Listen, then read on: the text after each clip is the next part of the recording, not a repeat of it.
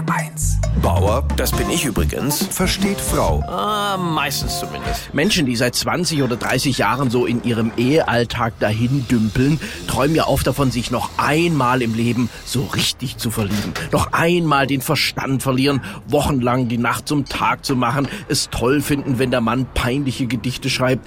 Und ich kann dieses Bedürfnis immer weniger verstehen. Mal ganz ehrlich, wenn ich mich unter meinen Mitmenschen umschaue, so im Alltag auf der Straße, da will ich mich doch nicht neu verlieben. Da bin ich schon froh, wenn mir mal jemand sympathisch ist.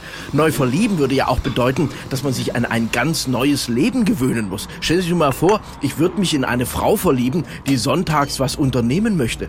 Oder was machen Sie als Fleischesser, wenn Sie sich heute in eine Veganerin verlieben? Ja, dann haben sie den Salat. Man sagt ja immer, Gegensätze ziehen sich an, aber ich würde dahinter mal ein großes Fragezeichen machen. Schon Schiller hat in der Glocke geschrieben, der Wahn ist kurz, die Reu ist lang. Anders formuliert, wenn sich Hebammen in Bestattungsunternehmer verlieben, funktioniert das einfach nicht.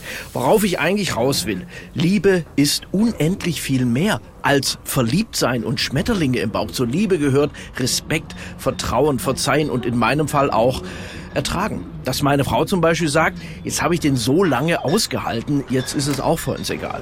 Liebe ist, dass man den anderen so annimmt, wie er ist. Ja, wenn man sich mit 80 immer noch einen Klaps auf den Po gibt, egal wo der hängt.